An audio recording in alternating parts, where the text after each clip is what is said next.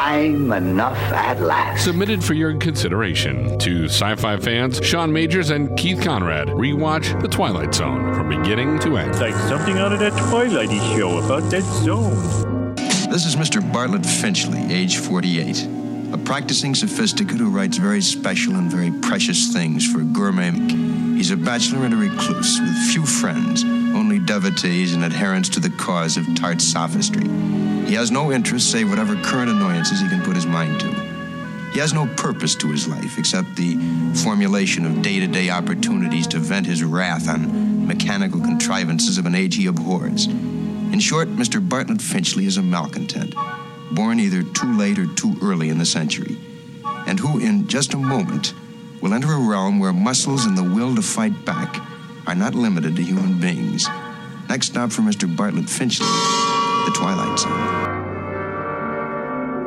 Episode number 40 of The Twilight Zone was a thing about machines.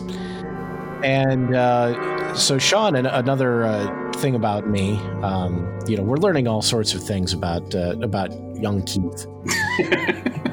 uh, when I was young, I thought you could tell how rich someone was by how long the hood of their car was. Oh, interesting. Yeah, that makes sense. That makes sense. So, so obviously, as soon as this episode uh, began, I knew that uh, Bartlett Finchley was a uh, was a rich guy. And we have to, we do have to give it up. You know, we've we've uh, uh, run whether it's Sterling or, or any other writers through through the mud for picking just horrible names. But if you want to name a rich, annoying villain, it's Bartlett Finchley. I, I think so, ab- absolutely. Um, and, and I think that um, you know maybe I'll change my tune after we uh, you know make it all the way through the series.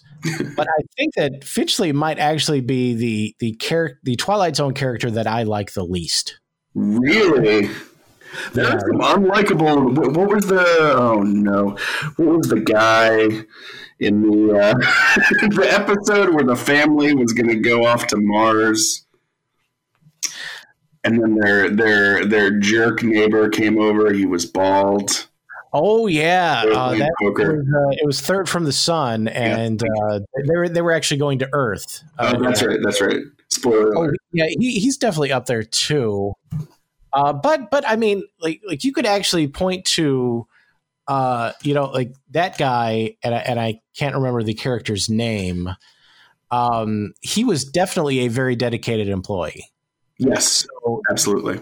from a certain point of view, he does he does have some virtues, right? Yes. Uh, Finchley, I, I got nothing. Ooh. I mean, who treats a repairman like that? Yeah, yeah. Fir- First of all, a- and it's worth pointing out, by the way, that the TV repairman is the diner cook from the "Will the Real Martian Please Stand Up." uh, he's the guy who has the uh, the third eye covered by the. Uh, That's the- that, that's this season, I think. uh, I think it is. I think it's coming up uh, pretty quickly. So apparently, like he was just there for the day, and they knocked out a couple episodes. Perfect. Um, so so Finchley is um, uh, he's uh, he's a he's a unique character, and uh, he believes that all the machines in his house are conspiring against him. He's insane. He is Howard Hughes. Um, he has he has gone absolutely off the deep end. Um, you know what? If you don't like all these uh, crazy doodads and, and machines, stop buying them, Finchley. Yeah, at some point he had to have said, "I need a new TV. I'm going to buy a TV," and uh, he, you know he, he can't be be mad at him. Uh, one of my favorite moments is when uh, Finchley tells uh, said TV repairman he's going to write a chapter about him in his memoirs and call it "the most forgettable person I've ever met." Which, um, if you're writing a chapter in your memoirs about him, I would say he wasn't exactly forgettable, Finchley. Pretty, pretty, rem- pretty memorable because uh, I would imagine you're not, unless it has a chapter about every single person you've ever met. Yeah, like, like listen, uh, if I ever write uh, memoirs about my career in radio, there's going to be some, I'm going to be naming some names. Sure, absolutely. And, and then I'm, I'm not going to subsequently act like I don't know the person. Michael Jordan, Sammy Sosa, Bill Cartwright. I like how Bill Cartwright's my third Chicago sports figure. uh, well, he's he's actually um, uh, no, I, am thinking of Bill Paxton. No, he's my Cartwright's nowhere more near. Oh yeah. Uh, so, so here here's the here's the big question about this episode for me, and and, and maybe it is uh, for you as well. What I'm trying to figure out is, are the was Finchley being attacked by the machines because he's a jerk, just in general, and so he's getting his comeuppance, or were these machines specifically fighting back for the things that he did to machines? Hmm. I so I think of this as, and you know, last week I, I, drew a parallel to Perchance to Dream, but I think this is one of those situations where it's all in his head, and he actually did just have a you know, spoiler alert, but the guy dies at the end. um, uh, that he has a heart attack at the end. Um, but in his mind, while he's in the Twilight Zone, I don't. It's. I actually kind of enjoyed this episode. I, I, I didn't think I would, uh, from what I remembered uh, it being, but I really liked the um, "Get out of here, Finchley" uh, mm-hmm. con- constant messages because the um, the tone that uh, the tone that it was said in by um, uh, Barbara or Edith, sorry, uh, played by Barbara Stuart. Um, she uh, she kind of says like, "Get out of here," officially. Like, you know, maybe you should get out of here and go, you know, get some fresh air or something like that. Um, and uh, that may been that may have been the the the medicine to you know all that ails him. So I don't know. I don't know. I think it's in his mind. Um, because I think it's all happening in his mind, I think they're evil machines. They're not. They're not giving his uh, him his just desserts or his comeuppance uh, because in his mind, and that's in my in my mind that this like this is all happening in his mind. Um, he's done nothing wrong. Mm-hmm. So well, he's the victim. He's running away, and that's why it happens at the end. Yeah, I, I do think it's funny that uh, he sort of at least acts like he feels bad for saying bad things about his. but you know, he, he he's just yeah, you know, he's he's saying all these things about her. He, he doesn't he doesn't really care. He's just scared of the machines.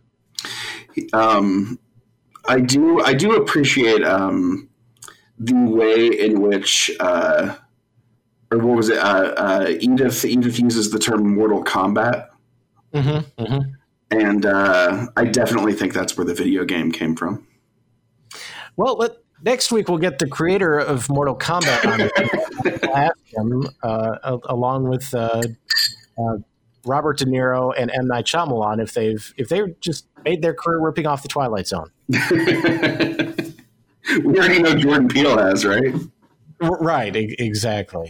Um, so, one one of the things that uh, uh, you know, the question that that stuck in my head is, um, you know, like it's one thing for the machines to come alive in the way that that some of them do. You know, like the, yeah. the ship starts attacking them.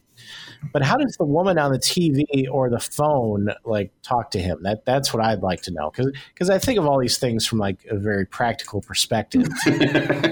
and, you know, like where did this where did this footage of the woman saying, "Why don't you get out of here, Finchley?" So, where did come from? Do you remember the, the cartoon movie Brave Little Toaster?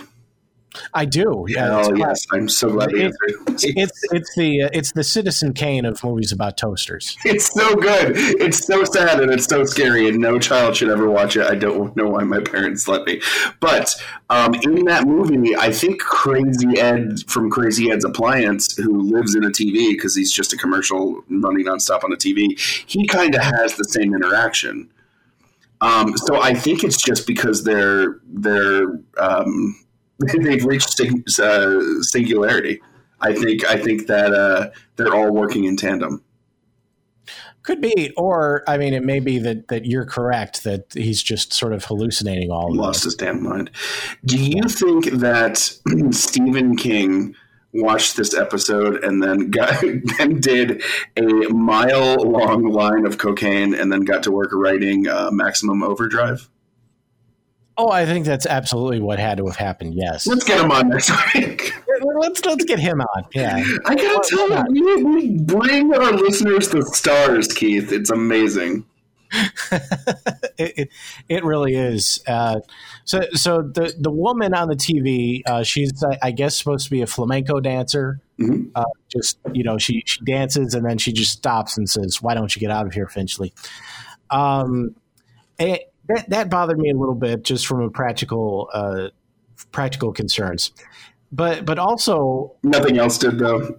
no, how, how does how, does the shaver start flying and defying gravity? Like like I understand later on, it's chasing him down the stairs and just kind of crawling. Sure. So I can I can get You I, can I build up that kinetic energy to. yeah I, I can I can figure that out. It's it's the defying gravity shaver that that bothers me. I mean, first of all, if he has a shaver that can defy gravity, why is he complaining about all the machines in his life? Clearly, this guy's got got the best stuff around. I am currently uh, rocking the worst, the second worst beard of my entire life, only rivaled by the beard that I shaved a month ago. Mm-hmm. If I had a, an electric razor that would proactively jump into the air and shave my face, it would be fantastic. Right? What is this guy complaining about? He that, not, he's over here saying that none of the machines work, and in reality, they're working better than anybody's anybody else's machines. He could harness what these what these machines are doing and sell them for a pretty penny, and probably probably get an eight dollar hotel room anywhere in the country. Probably at least eight dollars, and, uh, and and that's why I come back to my original uh, original point here that uh, I think Finchley is in fact the most unlikable Twilight Zone character.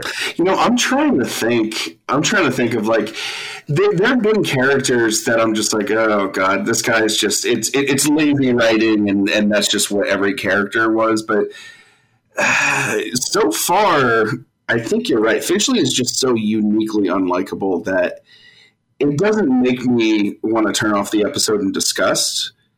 But like he is, I I, I feel no absolute no sympathy for him.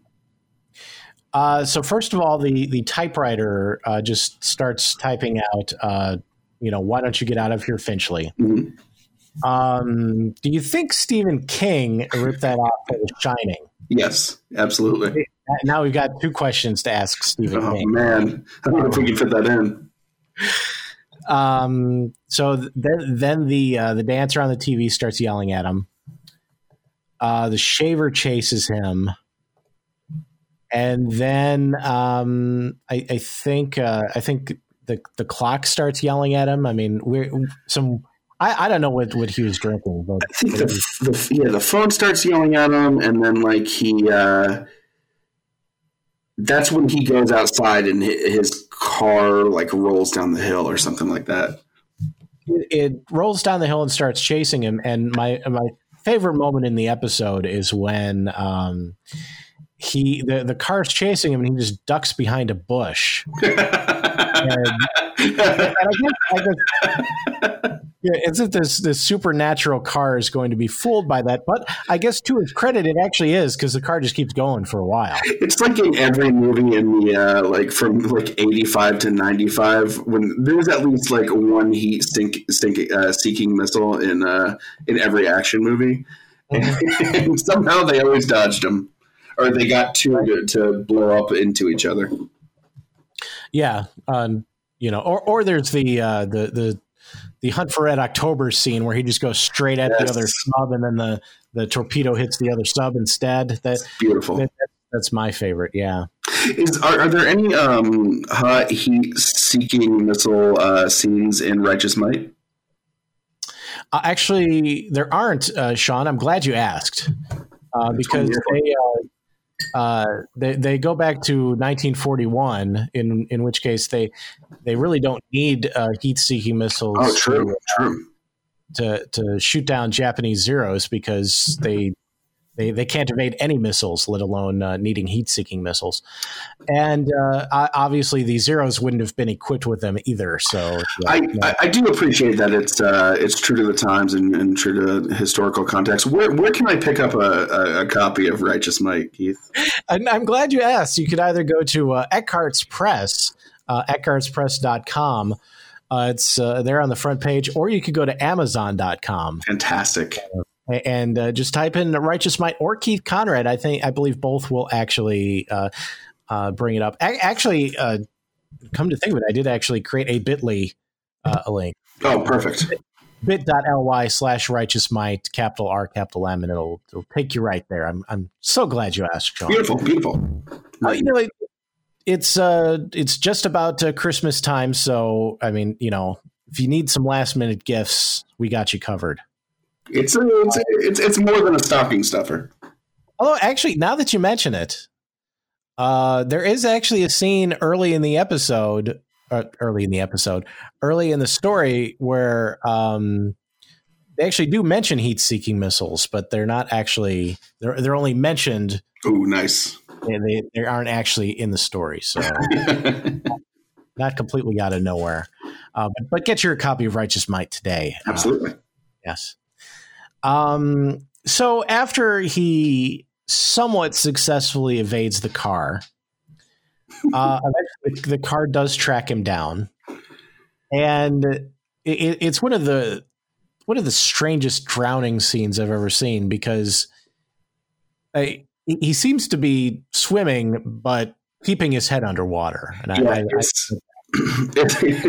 I, it's not a very well directed scene or uh, or uh, or acted, but you know. I mean, I mean granted, in, in 1960, 61, you know, they, they, couldn't CGI it in there or anything. You know, they, they, they, they were kind of limited into what they could do, and and ultimately the point gets across. So I guess I should stop complaining about it. I do appreciate um, when uh, when the car uh, almost hits the the kid and then mm-hmm. all of the neighbors are around his like driveway and stuff like that. Um, and then he goes back in to check things out. He uh, sucks up to the cop because he says, uh, "I'm going to go, you know, check this out, and then when I come back, if any of you are still out here, I'm going to ask this underpaid, overworked, uh, you know, law enforcement officer to to escort you off yeah. forcibly." Literally, literally the only person that uh, that Finchley compliments in the entire episode, and which is kind of. Um, that's what kind of makes him, I think, even like to, to your point, makes him less likable because the like one-sided villain would probably insult the cop in in season one of the Twilight Zone. Yeah, so it proves that you know they're they're getting a little uh, more creative in their writing, so that's good. Never hurts. Yeah. Um, when did when does he uh, just go on like a marathon of uh, of booty calls? The uh, uh, Finchley or the uh, or the uh, police officer? Oh, I thought it was Finchley who like calls up a bunch of he calls up a, a bunch of women and like um, I understand you know you, are not exactly going to have like a full a full conversation. Um, uh, you know, uh, on the phone in, in a TV show, but he calls up this one woman uh, because he just wants. First, he has Barbara to spend some time with him, Right. Yeah. Yeah. I, I, I, I, think. Uh, yeah. Yeah. He. he yeah, that's like right before the car chases him. I think that that's yes. what happened. He has Edith to spend some time, and she's like, "Oh, that's really sweet," but no, absolutely not. You're you're awful. Um, I talked to Keith. You're, you're the worst. yeah, yeah. The, the, I've I've heard you're the worst Twilight Zone character ever.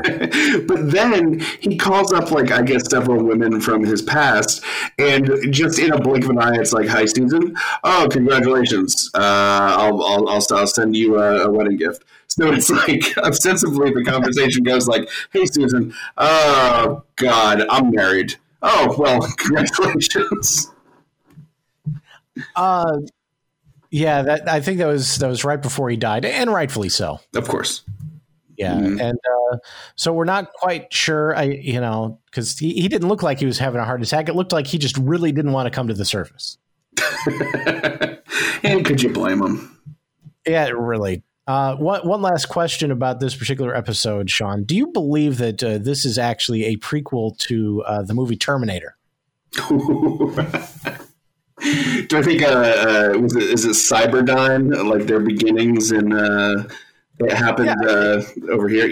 Yes, absolutely, absolutely. Yeah, I, I think they they actually uh, you know originally before Cyberdyne got into the uh, you know unstoppable robot killing machine business, uh, they were in the TV shaver and uh, clock and uh, and car business. I just Really diverse diverse company, Cyberdyne. I would love to see a shared universe of Maximum Overdrive, T two, and this particular episode of Twilight Zone. No other ones. Just Let- let- Let's get James Cameron on the show and, and, and see if maybe we can get him to do it. we've had so many big names. I mean, he can't say no. Clearly. And I mean, he was married to Linda Hamilton for for a spell, so maybe she'll get on too. Yeah, yeah. I, it, we'll, we'll make it. They got to be in separate episodes though, because because we only mm-hmm. have one guest an episode. It's true. It's very true. It could just be that Mr. Bartlett Finchley succumbed from a heart attack and a set of delusions. It could just be that he was tormented by an imagination as sharp as his wit and as pointed as his dislikes. But as perceived by those attending, this is one explanation that has left the premises with the deceased. Look for it filed under M for machines in the Twilight Zone. Gabatron?